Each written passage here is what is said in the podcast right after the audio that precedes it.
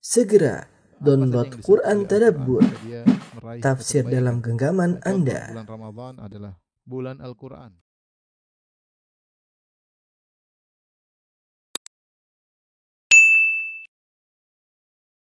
Bismillahirrahmanirrahim. Assalamualaikum warahmatullahi wabarakatuh.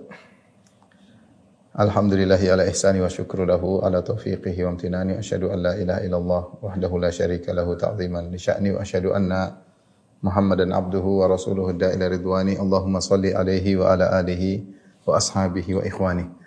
Para ikhwan dan akhwat yang dirahmati Allah subhanahu wa ta'ala, baik yang di Surabaya maupun di yang dimanapun antum berada. Kita melanjutkan pembahasan kita dari kitab Fadhlul Islam. Kita masuk pada pembahasan pertama tentang Fadhlul Islam, keutamaan Islam, di antaranya adalah sempurnanya Islam. Dan kemudian Syekh Muhammad bin Abdul Wahhab rahimahullah membawakan firman-Nya wa qaulullahi ta'ala, dan firman Allah Subhanahu wa taala, al-yauma akmaltu lakum dinakum wa atmamtu alaikum ni'mati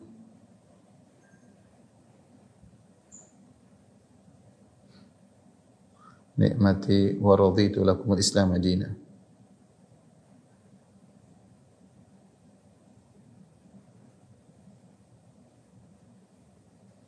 Dalam surat Al-Ma'idah ayat 3 ya. Yang artinya pada hari ini Aku sempurnakan bagi kalian agama kalian ya. Aku sempurnakan bagi kalian, untuk kalian ya, agama kalian. Wa atmamtu alaikum nikmati, dan aku sempurnakan bagi kalian, atas kalian nikmatku.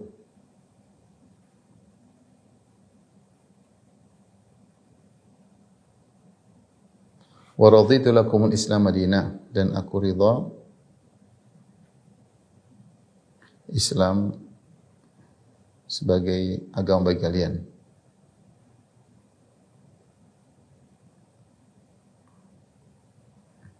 Ini salah satu ayat yang menunjukkan akan sempurnanya Islam, terutama ada dalam ayat ini Allah menyebutkan dua kesempurnaan. Allah sempurnakan bagi kalian agama kalian ya, lakum dinakum, dan Allah juga sempurnakan nikmat Allah kepada kalian. Pada hari ini maksudnya adalah hari Arafah ya. Hari Arafah. Ayat ini turun ketika Nabi sallallahu alaihi wasallam berhaji wada. Di Padang Arafah, Nabi SAW sedang wukuf di Padang Arafah, maka turunlah ayat ini ya. Sehingga dia termasuk dari ayat-ayat yang terakhir turun. Ya, ada perbedaan pendapat di kalangan para ulama tentang apa ayat yang terakhir turun berdasarkan hadis-hadis yang diriwayatkan dari para sahabat. Ada yang mengatakan ayat yang terakhir turun adalah ayat ini, al-yauma akmaltu lakum dinakum, pada hari ini aku sempurnakan bagi kalian agama kalian. Ada yang mengatakan ayat yang terakhir turun adalah wattaqu yawman turja'una fihi ila Allah, dalam surat Al-Baqarah, takutlah kalian kepada hari di mana kalian akan dikembalikan kepada Allah. Ada yang mengatakan ayat terakhir turun adalah ayatud dain di akhir-akhir surat Al-Baqarah, ya ayyuhalladzina amanu idza tadayantum bidainin ila ajalin musamman faktubuh, jika kalian berhutang piutang maka catatlah. Ada yang mengatakan ayat terakhir yang turun adalah firman Allah Subhanahu wa taala, larangan riba. Ya ayyuhalladzina amanu taqullaha wa dharu ma baqiya minar riba. Wahai orang beriman, bertakwalah kepada Allah, tinggalkan riba.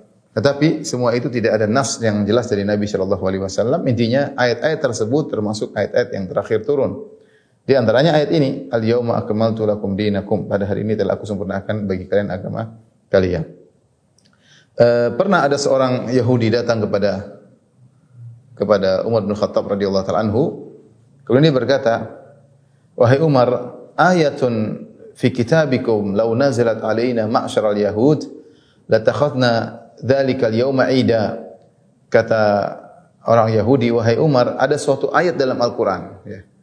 Kalau ayat itu turun kepada kami, maka kami akan menjadikan hari tersebut, hari turunnya ayat tersebut sebagai hari raya.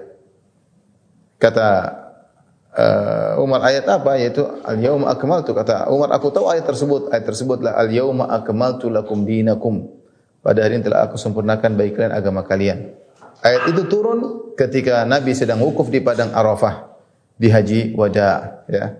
Yang di mana Allah menunjukkan Allah telah memberikan kesempurnaan agama bagi umat Islam. Dan agungnya ayat ini diketahui oleh orang Yahudi. Bahkan Yahudi tadi mengatakan, seandainya ayat itu turun pada kami, maka hari tersebut akan kami jadikan sebagai hari raya, karena agungnya nikmat tersebut di mana Allah telah sempurnakan agama Islam bagi kalian. Ayat ini sebagian saya katakan tadi termasuk akhir ayat yang terakhir turun. Kalaupun ada, karena Nabi SAW setelah pulang Haji Wada, Nabi SAW masih hidup beberapa bulan, karena Haji Wada di bulan Zulhijjah. Kemudian Nabi SAW pulang pada tahun 11 Hijriah, kemudian Nabi mendapati bulan Muharram, kemudian bulan Safar, kemudian Rabiul Awal. Jadi masih ada Nabi hidup sekitar 3 bulan setelah turunnya ayat ini. Kemudian Nabi sallallahu alaihi wasallam meninggal dunia, ya. Kata para ulama, ayat ini termasuk ayat yang terakhir turun. Adapun ayat-ayat yang turun setelahnya kalau tidak berkaitan dengan hukum, berkaitan dengan hari akhirat, seperti wattaqu yauman turja'una fihi ila Allah, ya, takutlah kalian kepada hari di mana kalian akan dikembalikan kepada Allah, atau ayat-ayat yang terkait berkaitan dengan hukum sebagai perincian daripada ayat-ayat yang turun sebelumnya. Sebagai perincian dari ayat-ayat yang turun sebelumnya. Tapi intinya Islam telah sempurna, ya, dengan turunnya ayat-ayat ini. Ada beberapa ayat yang turun setelah itu hanyalah sebagai penyempurna atau penjelas dari ayat-ayat sebelumnya. Taib. Ikhwan dan akhwat yang rahmatillah subhanahu wa ta'ala, kita akan berhenti atau kita akan membahas tentang al-yauma akmaltu lakum dinakum. Pada hari ini, ya, aku telah sempurnakan bagi kalian agama kalian. Perhatikan, yang menyempurnakan adalah Allah.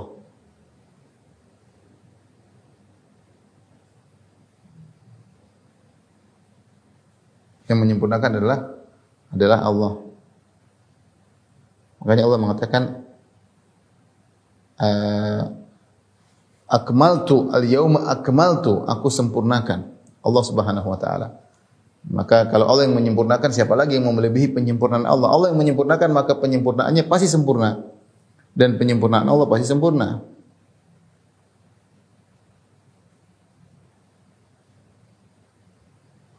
Pasti sempurna karena Allah Subhanahu wa taala yang menyempurnakan.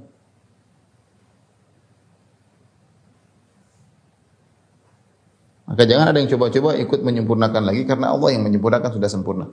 Yang kedua yang disempurnakan adalah agama.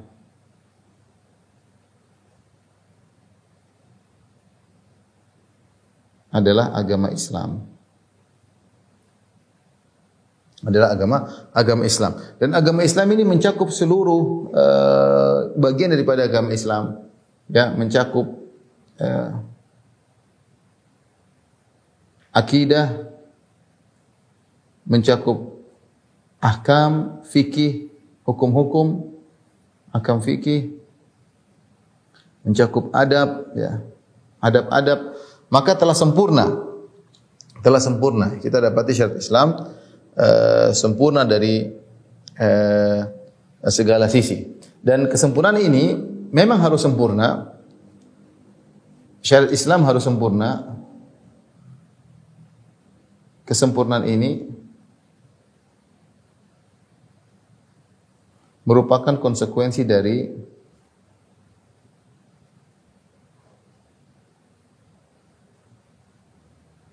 dari kondisi Nabi Muhammad SAW yang merupakan Nabi terakhir,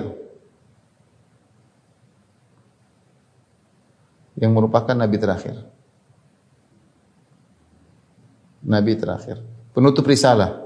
Tidak ada lagi Nabi setelah beliau. Kalau Nabi Muhammad Nabi terakhir, mau tidak mau maka harus sempurna agamanya. Karena tidak ada penyempurna lagi. Nabi yang terakhir, tidak ada Nabi lain. Kalau ada Nabi lain lagi, mungkin ada yang akan menyempurnakan belakangan. Ketika Nabi Muhammad SAW Nabi terakhir, maka konsekuensinya agama ini harus sempurna. Yang kedua, kondisi Nabi SAW sebagai utusan kepada seluruh manusia. kepada seluruh manusia. Oleh karenanya agama ini harus sempurna. Ini konsekuensi logis. Jadi saya katakan kenapa agama Islam agama yang sempurna dibandingkan agama-agama lain. Ini adalah konsekuensi logis dari kondisi Nabi sebagai Nabi terakhir dan juga kondisi Nabi yang diutus kepada seluruh umat manusia. Ya, umat manusia. Nah, ketika perhatikan ya. Ketika agama ini sempurna baik akidah ya. Coba Win selanjutnya.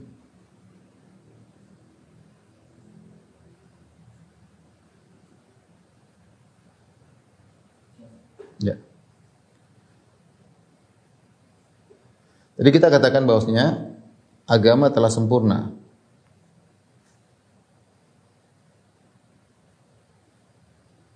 Dan ini mencakup diantaranya akidah, kemudian juga ahkam, hukum-hukum fikih. Hukum-hukum fikih, adab, semuanya bercampur. Jadi ketika mengatakan akidah kita sudah sempurna, ya, dan hukum-hukum fikih juga sudah sempurna, maka ini mengkonsekuensikan. Saya pelan-pelan untuk menata pola pikir kita ya, mengkonsekuensikan alat untuk sumber akidah dan fikih juga sempurna. Ini pertama, sumber akidah dan fikih juga sempurna. Tidak memerlukan sumber yang lain. Tidak memerlukan sumber yang lain.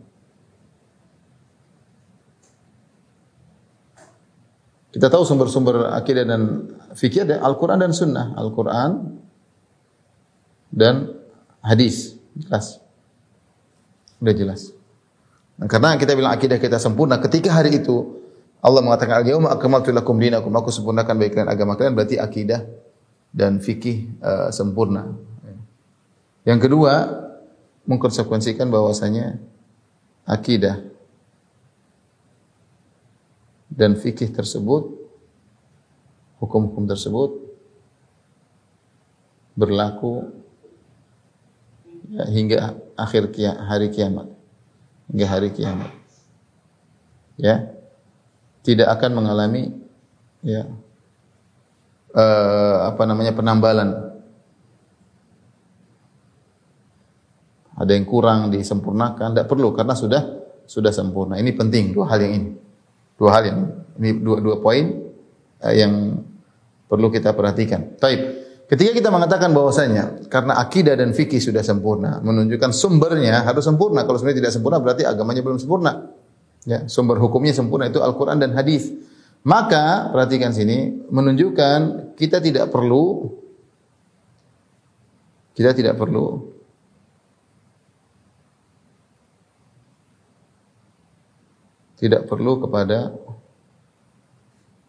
kepada filsafat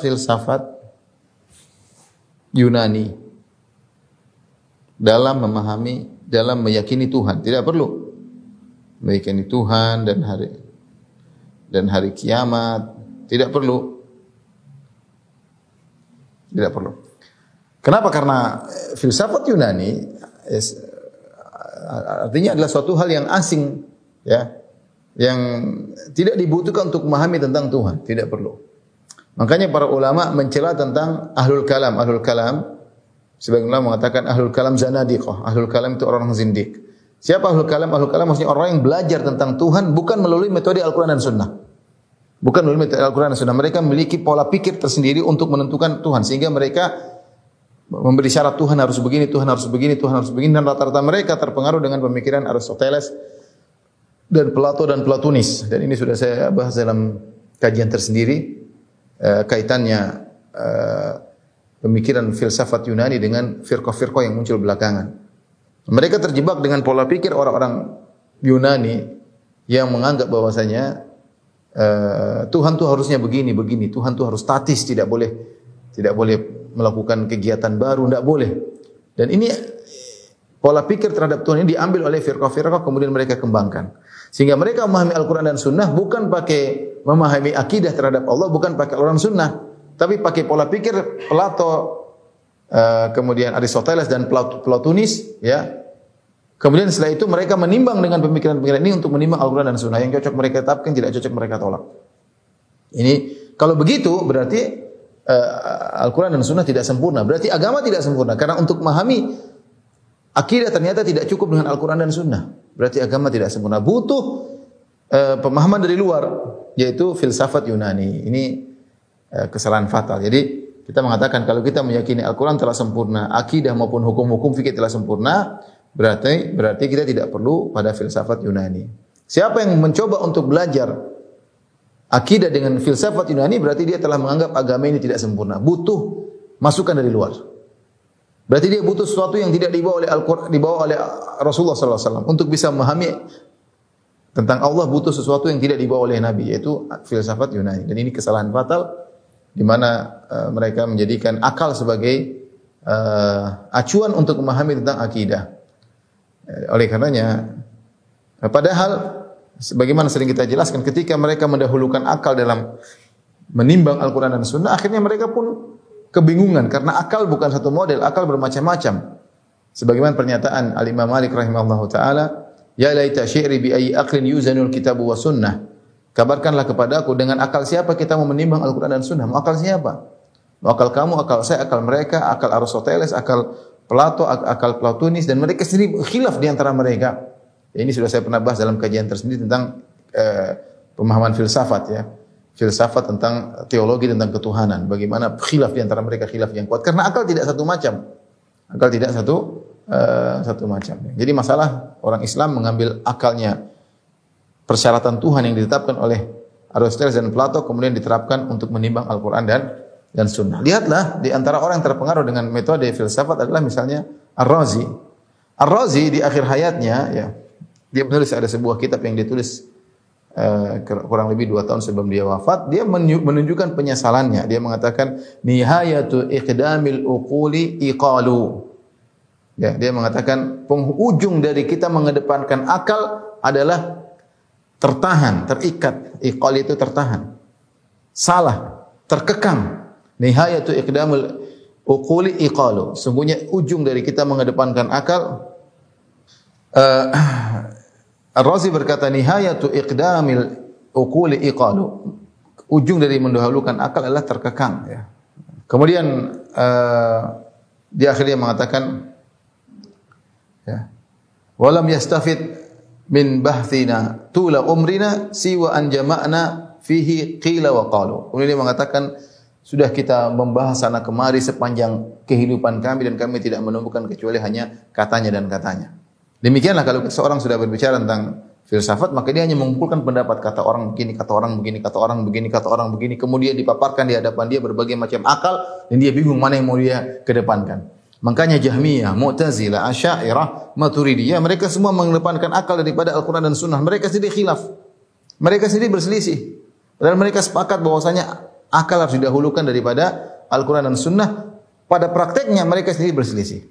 Razi yang pakar dalam, yang paling hebat dari kalangan Asy'ari, saya tidak menemukan orang paling hebat sehebat Razi dalam masalah akidah dengan memaparkan akidah dengan filsafat, dengan logis, ya. Tapi dia sendiri bingung.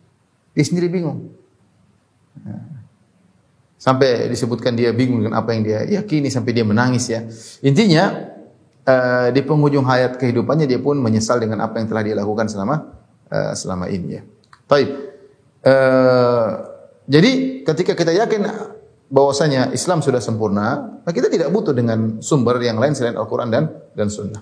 Kemudian konsekuensi yang kedua, kalau kita mengatakan bahwasanya akidah dan hukum-hukum sudah sempurna, maka akidah dan hukum tersebut berlaku hingga hari kiamat, tidak akan mengalami penambalan. Ya. Oleh karenanya Nabi sallallahu alaihi wasallam mengatakan, menjelaskan, "Lau kana Musa hayyan ma wasi'a ila tibai." Kalau Nabi Musa hidup, dia pasti ikut aku. Dia pasti ikut aku. Tidak boleh bagi dia kecuali ikut aku. Oleh karenanya agama Islam memansuhkan agama-agama sebelumnya. Agama Nasrani, agama Yahudi yang pernah berlaku sebelum menjadi mansuh. Sampai Nabi SAW mengatakan, "Lau kana Musa hayyan ma wasi'u ila tibai." Kalau Nabi Musa masih hidup, dia pasti ikut aku. Dan Nabi SAW menjelaskan di penghujung hari kiamat kelak, Nabi Isa alaihissalam ketika turun, dia berhukum dengan hukum Muhammad SAW. Dia berhukum dengan hukum Muhammad SAW, bukan dengan hukum Injil, tidak, bukan hukum Taurat. Padahal dia adalah nabinya Bani Israel. Kenapa? Karena hukum Islam berlaku sampai hari kiamat, sampai hari kiamat. Oleh karenanya ini merupakan bantahan kepada kaum liberal. Ya.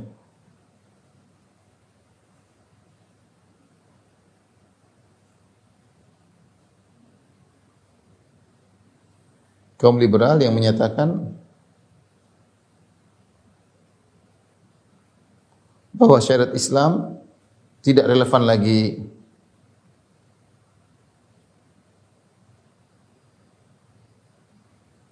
sehingga harus direformasi.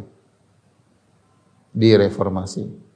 Yang reformasi hukum mereka namakan dengan apa? Mereka namakan Islam progresif, Islam tidak boleh kaku. Mereka namakan dengan indah. Reformasi syariat mereka katakan Islam progresif. Kalau Islam yang seperti yang kita pelajari sekarang namanya Islam jumud. Sehingga mereka mengatakan sekarang yang diturunkan kepada Muhammad, yang diturunkan kepada Muhammad 1400 tahun yang lalu tidak relevan lagi dengan zaman sekarang sehingga butuh perubahan. Ini menunjukkan agama tidak sempurna. Bagaimana sempurna cuma buat umat Muhammad di zaman itu. Namanya agama tidak sempurna.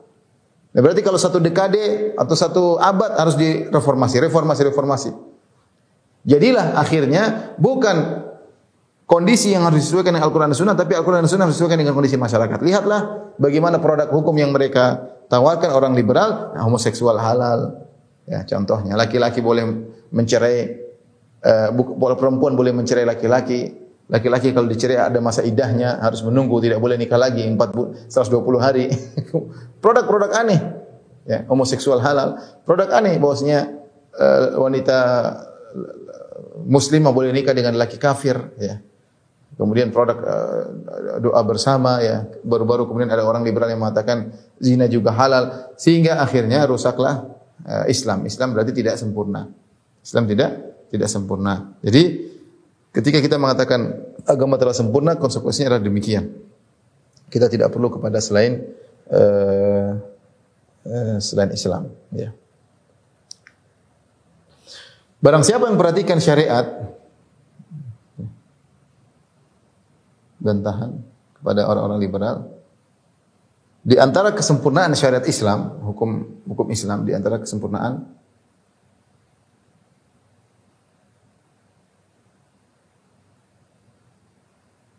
hukum-hukum Islam atau syariat Islam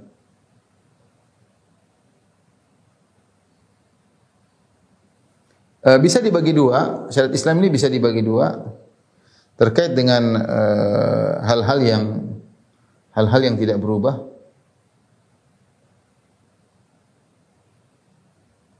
seperti apa, seperti akidah, ya, ibadah, ya.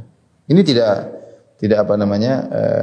tidak berubah, ya, seperti fikih keluarga, ya, talak, cerai, nikah, ya, fikih usrah namanya, ya. Maka ini detail. Tetapi hal-hal yang bisa berubah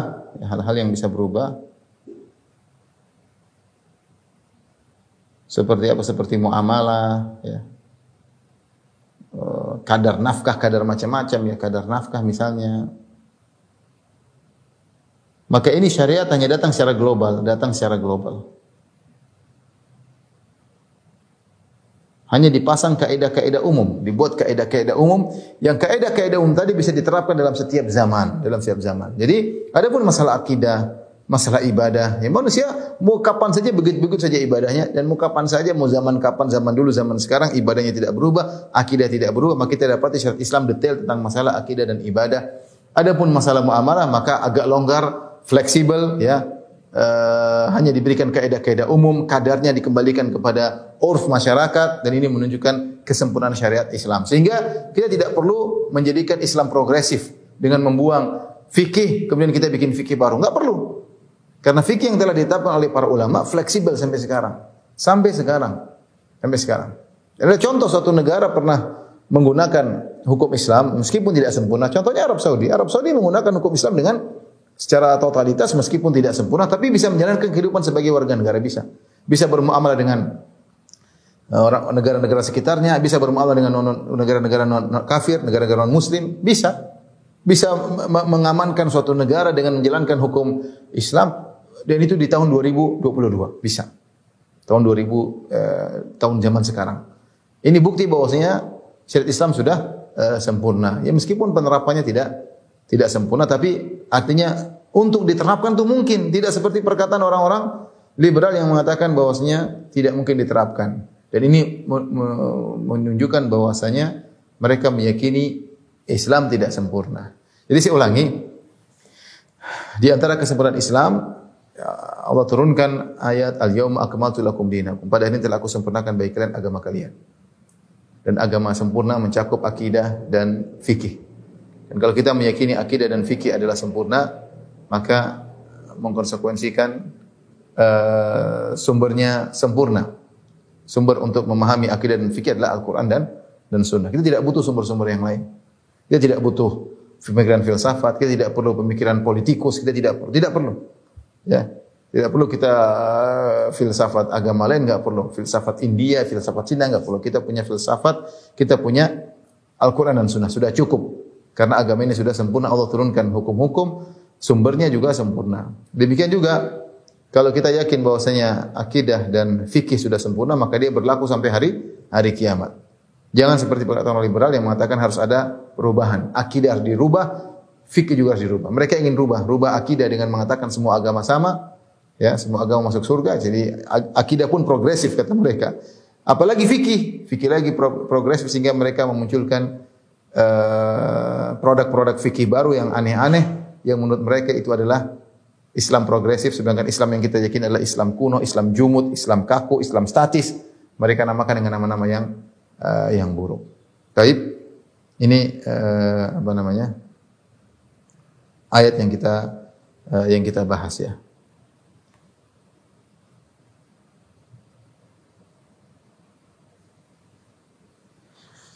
Baik. Dari sini, dari ayat ini menunjukkan, yaitu Al-Ma'idah ayat 3.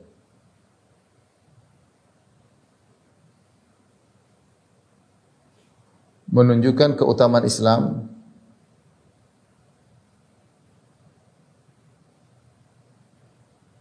dari beberapa sisi. Karena ayat ini dibawa oleh Syekh Muhammad bin Abdul Wahhab rahimahullah dalam bab Fadhlul Islam. Maka ayat ini menunjukkan keutamaan Islam dari beberapa sisi. Di antaranya bahwasanya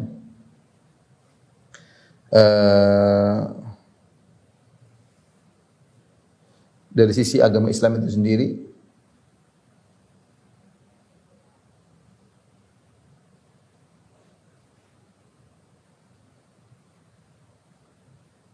bahwasanya agama Islam telah sempurna.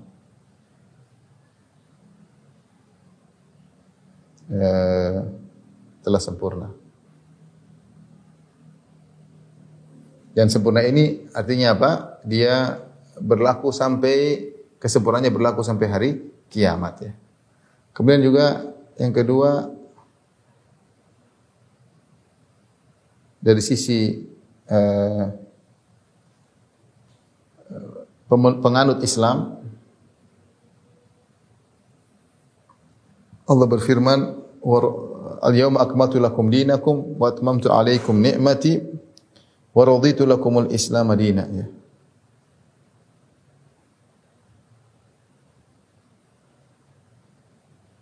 Islam dinan. Aku ridha Islam sebagai agama bagi kalian. Ini jadi orang yang masuk Islam, dia mendapat kemuliaan karena dia telah memeluk agama yang diridhai oleh Allah Subhanahu wa taala. Maka agama selain Islam tidak diridhai. Akan ada pembahasan secara khusus ya. Islam tidak diridhai. Baik, tadi kita sebutkan dari sisi agama Islam itu sendiri, Islam telah sempurna Ya sudah kita sebut konsekuensinya bahwasanya dia berlaku sampai hari kiamat dan dia tidak butuh dari pihak luar untuk menyempurnakan agama Islam itu sendiri. Ya. Jadi al-yauma akmaltu lakum dinakum, hari ini aku telah sempurnakan bagi kalian agama kalian. Ya. Dan ini menunjukkan sempurna Islam. Wa atmamtu alaikum nikmati, dan aku sempurnakan nikmatku kepada kalian, nikmat dunia maupun nikmat akhirat. Wa raditu lakum al-Islam madina, ya. Karena siapa yang menjalankan agama dia akan merasakan kebahagiaan sebagaimana firman Allah Subhanahu wa taala, man amila salihan min dzakarin wa untha wa huwa mu'minun falanuhyiyannahu hayatan thayyibah wa lanajziyannahum ajran bi ahsani ma kanu ya'malun. Barang siapa yang beramal saleh baik lelaki maupun wanita dan dia beriman, maka kami akan memberikan kepada dia kehidupan yang penuh bahagia di dunia, dan kami akan balas mereka di akhirat dengan balasan yang terbaik. Taib. Ini ayat pertama yang dijadikan dalil tentang keutamaan Islam. Kita masuk pada ayat yang kedua. Ayat yang kedua dalam surat Yunus ayat 104.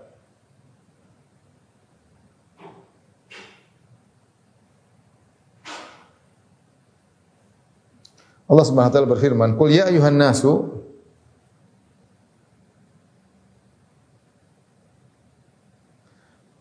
in kuntum fi syakkin min dini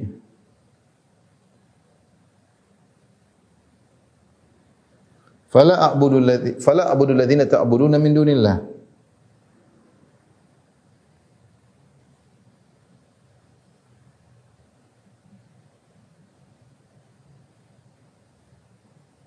Walakin a'budu alladhi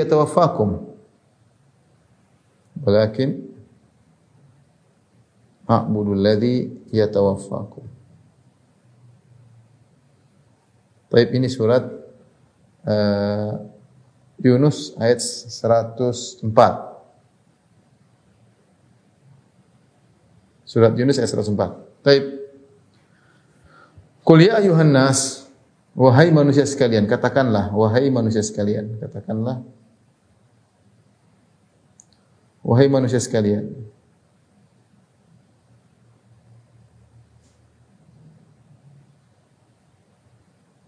In kuntum fi syakkin min dini, jika kalian ragu tentang agamaku,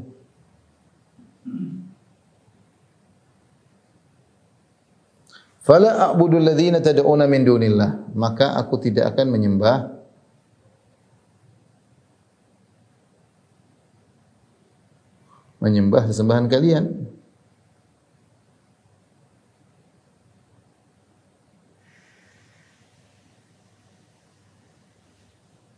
Walakin a'budu alladhi yatawaffakum, akan tetapi aku menyembah Allah yang mewafatkan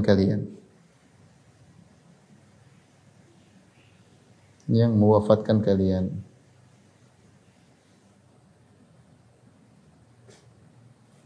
Baik, ayat ini ikhwan dan akhwat yang dirahmati Allah Subhanahu wa taala menunjukkan akan keutamaan Islam, karena ini masalah fadhlul Islam, keutamaan Islam dari sisi mana, bahwasanya Islam adalah agama yang jelas, ya, jelas keutamaan Islam dari dua sisi.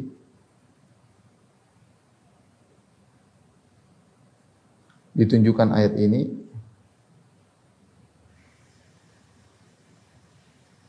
dari dua sisi. Yang pertama, Islam salah satunya agama yang menyuruh pada tauhid.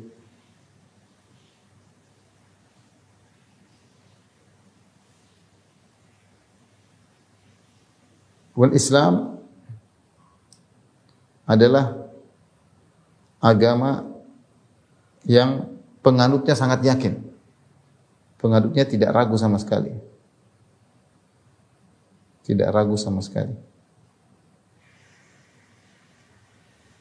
Dari dua sisi ini. Pertama, perhatikan. Jadi Allah menyuruh Nabi untuk berkata, "Qul, katakanlah Muhammad, ya ayyuhan nas, in kuntum fi syakkin min dini." Kalau kalian ragu dengan agamaku, ya.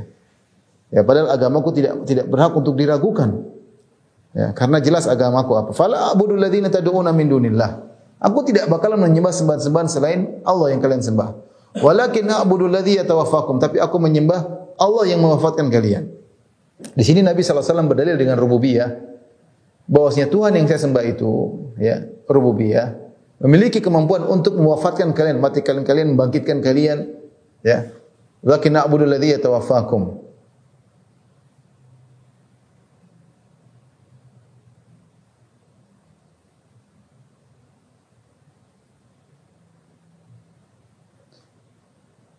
Karena Allah Subhanahu wa taala mampu mewafatkan kalian, Allah mampu membangkitkan kalian. Apapun yang kalian sembah, yang kalian sembah adalah makhluk seperti kalian.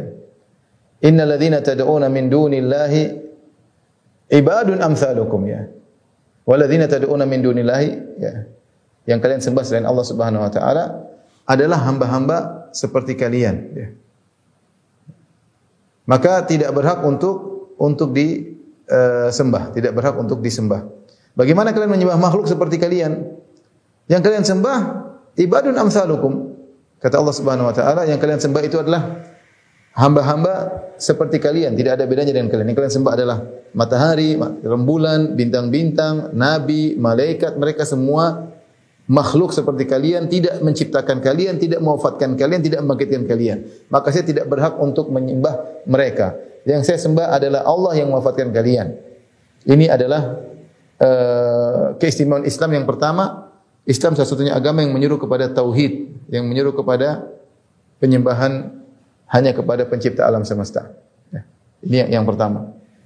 Keutamaan yang kedua, Islam adalah penganutnya tidak ragu sama sekali. Ini sudah pernah kita bahas. Di antara keistimewaan Islam dibandingkan dengan agama yang lain, penganut Islam tidak ragu. Betapa banyak orang berpindah dari agama lain kepada Islam, banyak sekali. Ya, tapi orang murtad sedikit, hampir tidak ada, sedikit. Dibandingkan dengan orang-orang yang berpindah. Bahkan yang berpindah dari agama lain biasanya tokoh-tokoh mereka, pendeta-pendeta mereka, pastor-pastor mereka, ya. Mereka mengenal Islam. Karena ketika mereka belajar agama mereka, mereka dalam keraguan. Dalam keraguan, ya.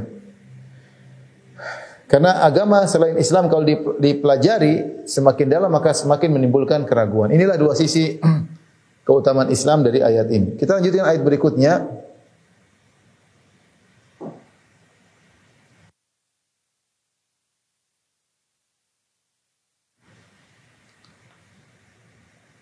Tapi kita lanjutkan ayat ketiga. Sudah, Win?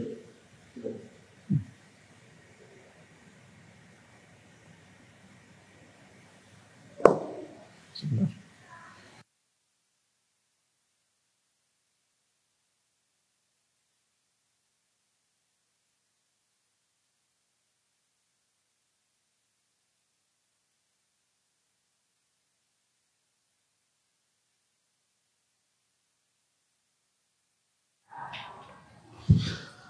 Tapi kita lanjutkan ayat yang ketiga.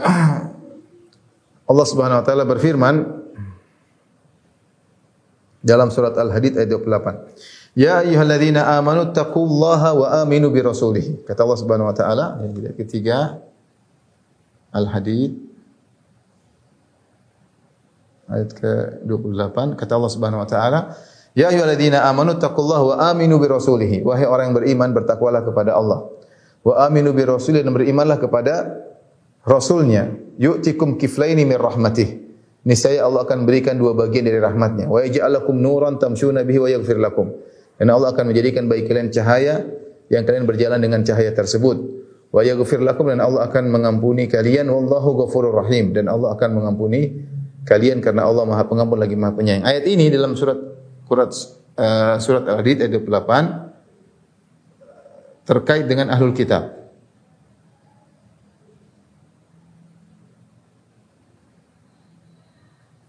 Perhatikan sebelumnya yang pertama tadi surat Al-Ma'idah ayat surat Al-Ma'idah ayat 5 ayat 3 yang sudah kita bahas, al-yauma akmaltu lakum dinakum, itu surat Al-Ma'idah ayat 3. Ini terkait dengan orang-orang beriman. Allah menjelaskan kesempurnaan Islam. Kemudian yang kedua, tadi sudah kita bahas. Yang kedua adalah Quran surat Yunus ayat 104. Ini terkait dengan orang-orang musyrikin. Ini yang pertama, ini yang kedua. Nah, ayat yang ketiga ini Al-Hadid terkait dengan Ahlul Kitab. Allah Subhanahu wa taala berfirman, "Ya ayyuhalladzina amanu taqullaha, orang yang beriman bertakwalah. Wa aminu bi rasulih." Maksudnya wahai orang-orang yang beriman dari kalangan Ahlul Kitab, sebagaimana pendapat banyak ahli tafsir. Yalladzina amanu ittaqullah, kata Allah wahai orang yang beriman. Maksudnya di kalangan Ahlul Kitab.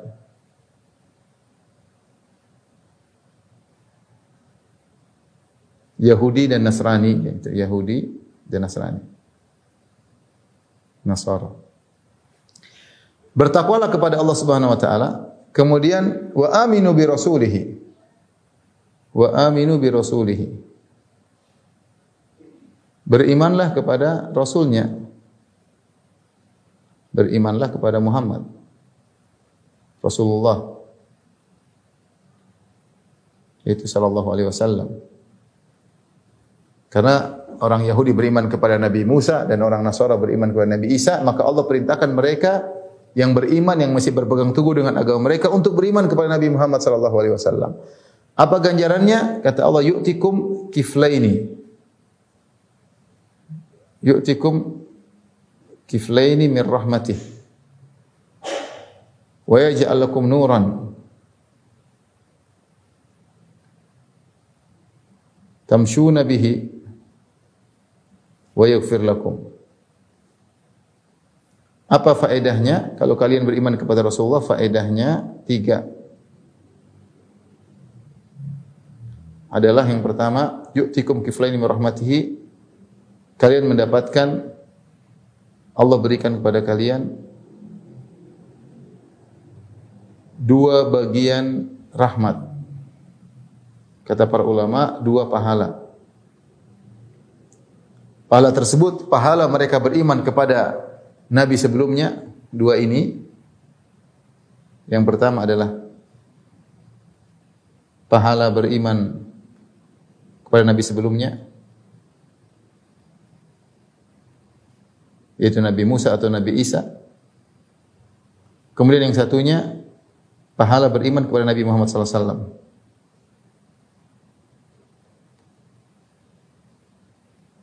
Kepada Nabi sallallahu alaihi wasallam. Sebenarnya dalam hadis ya, dalam hadis sahih dari dalam Sahihain dari Abu Musa Al-Ash'ar radhiyallahu anhu, qala qala Rasulullah sallallahu alaihi wasallam bersabda, "Thalathatun yu'tauna ajrahum marratain." Tiga golongan yang Allah berikan mereka ganjaran dua kali lipat. Dua kali lipat. Di antaranya, rajulun min ahlil kitabi amana bi nabiyhi. Seorang dari ahlul kitab beriman dengan nabinya.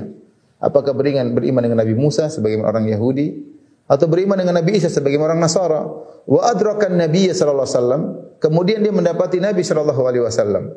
Fa amana bihi, kemudian dia beriman kepada Nabi sallallahu alaihi wasallam, wa taba'ahu, kemudian dia ikuti Nabi sallallahu alaihi wasallam, wa saddaqahu, kemudian dia membenarkan Nabi sallallahu alaihi wasallam, falahu ajran, maka dia mendapatkan dua pahala. Dia mendapatkan dua pahala ya. Jadi orang ahlul kitab kalau beriman kepada Allah ya dapat dua pahala. Contohnya seperti Najasyi, tadinya Nasrani kemudian beriman kepada Nabi Muhammad sallallahu alaihi wasallam. Contohnya siapa? Abdullah bin Salam. Tadinya Yahudi kemudian beriman kepada Nabi sallallahu alaihi wasallam. Contohnya siapa? Contohnya juga Salman Al-Farisi, tadinya Nasrani, tadinya Majusi kemudian Nasrani, ketika Nasrani kemudian dia beriman kepada Nabi sallallahu alaihi wasallam. Ya, makanya Allah mengatakan ulaika yu'tauna ajrahum marratain bima sabaru. Mereka itu orang-orang mendapatkan ganjaran dua kali lipat karena kesabaran mereka, ya. Jadi ayat ini menjelaskan tentang keutamaan Islam. Jadi orang masuk Islam, maka pahala-pahala sebelumnya tidak hilang. Kebaikan-kebaikan sebelumnya tidak hilang. Kalau dia Nasrani, dia dapat pahala double. Mungkin di zaman ketika dia Nasrani, dia berbuat baik. Demikian juga ketika dia Yahudi, dia berbuat baik. Ketika dia masuk Islam, bukan mulai dari nol. Tetapi yang lalu tetap dapat pahala. Bahkan berlaku bagi orang musyrikin. Berlaku bagi orang musyrikin secara umum. Siapapun, mau ateis, mau musyrikin. Makanya ketika Hakim bin Hizam radhiyallahu anhu Dia masuk Islam, dia bertanya kepada Nabi SAW. Ketika zaman jahiliyah, dia suka berdermawan. Dia karam, dia karim. Suka dermawan, dia memerdekakan budak, dia memberikan makan kepada fakir miskin, dia menyembelih untuk fakir miskin. Maka dia bertanya, Rasulullah, bagaimana dengan amalan saya terdahulu? Maka kata Nabi SAW, aslamta ala ma aslafta min khair ya hakim. Kata Nabi, engkau masuk Islam dengan seluruh kebaikan yang pernah kau lakukan di zaman jahiliyah, juga terbawa dalam Islam. Ya. Terbawa dalam Islam.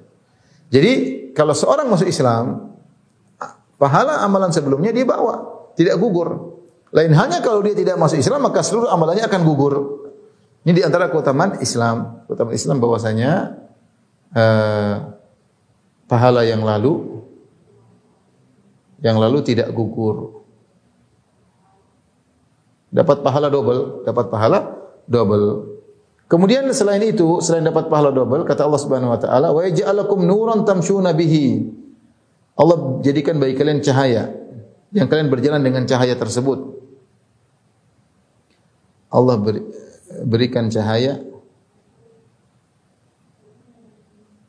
yang kalian berjalan dengan cahaya tersebut.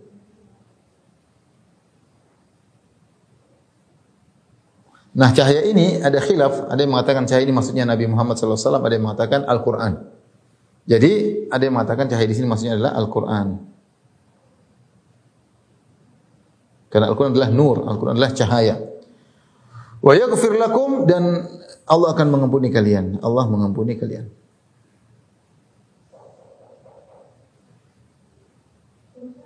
Jadi dilihat sini ada tiga keutamaan bagi orang Ahlul Kitab yang masuk Islam. Keutamaan pertama, dapat double pahala. Ya. Keutamaan kedua, diberi petunjuk Al-Quran. Keutamaan ketiga, dosa-dosanya diampuni. Kalau dahulu seorang Ahlul Kitab, dia bermaksiat ketika dia masih Nasrani atau Yahudi. Ternyata dia bermaksiat, mungkin dia berzina, bunuh orang. Nasrani pun demikian. Ketika dia masih Nasrani, dia berzina, dia bunuh orang, durhaka sama orang tua.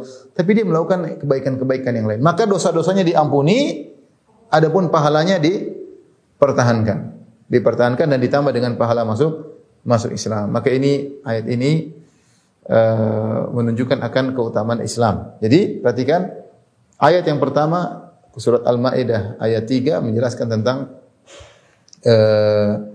keutamaan Islam, penjelasan kepada umat Islam tentang nikmat yang kalian rasakan. Islam ini sempurna dan Allah ridho bagi kalian agama Islam. Sudah kita jelaskan.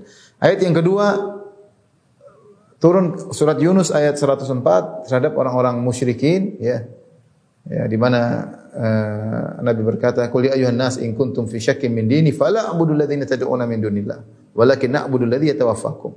Ya, kami ini Islam tauhid. Hendaknya kalian meninggalkan kesyirikan kalian. Kami tidak akan menyembah sesembahan kalian karena agama Islam adalah agama tauhid. Dan ini keistimewaan agama Islam dibandingkan yang lain. Yang kedua, orang masuk Islam tidak ragu. Banyak orang Islam tidak ragu, bahkan orang-orang awam tidak ragu dengan agama mereka. Semakin mereka memahami, mempelajari tentang Allah, tentang syariat, mereka semakin kagum dengan syariat Islam. Ya, kita saja yang belajar agama semakin kian, alhamdulillah semakin bertambah kita belajar, semakin yakin dengan agama Islam betapa sempurnanya agama ini. Semakin kita telaah, semakin sempurna agama ini. Beda dengan agama lain, mereka banyak taklid, jangan terlalu dipelajari, sudah percaya aja. Semakin mereka belajar tentang Tuhan mereka semakin bingung. Mereka semakin bingung. Bagaimana mereka menyembah berhala?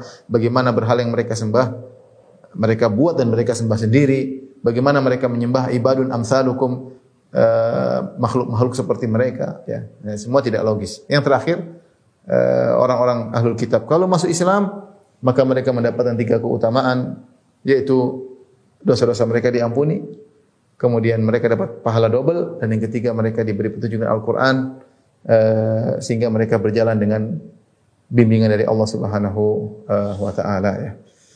Ini mungkin dulu yang saya sampaikan pada kesempatan kali ini kepada ikhwan dan akhwat. Mungkin sampai di sini saja kajian kita. Insyaallah kita lanjutkan pada kesempatan yang lain. Kurang lebih mohon maaf. Wabillahi taufiq wal hidayah. Assalamualaikum warahmatullahi wabarakatuh.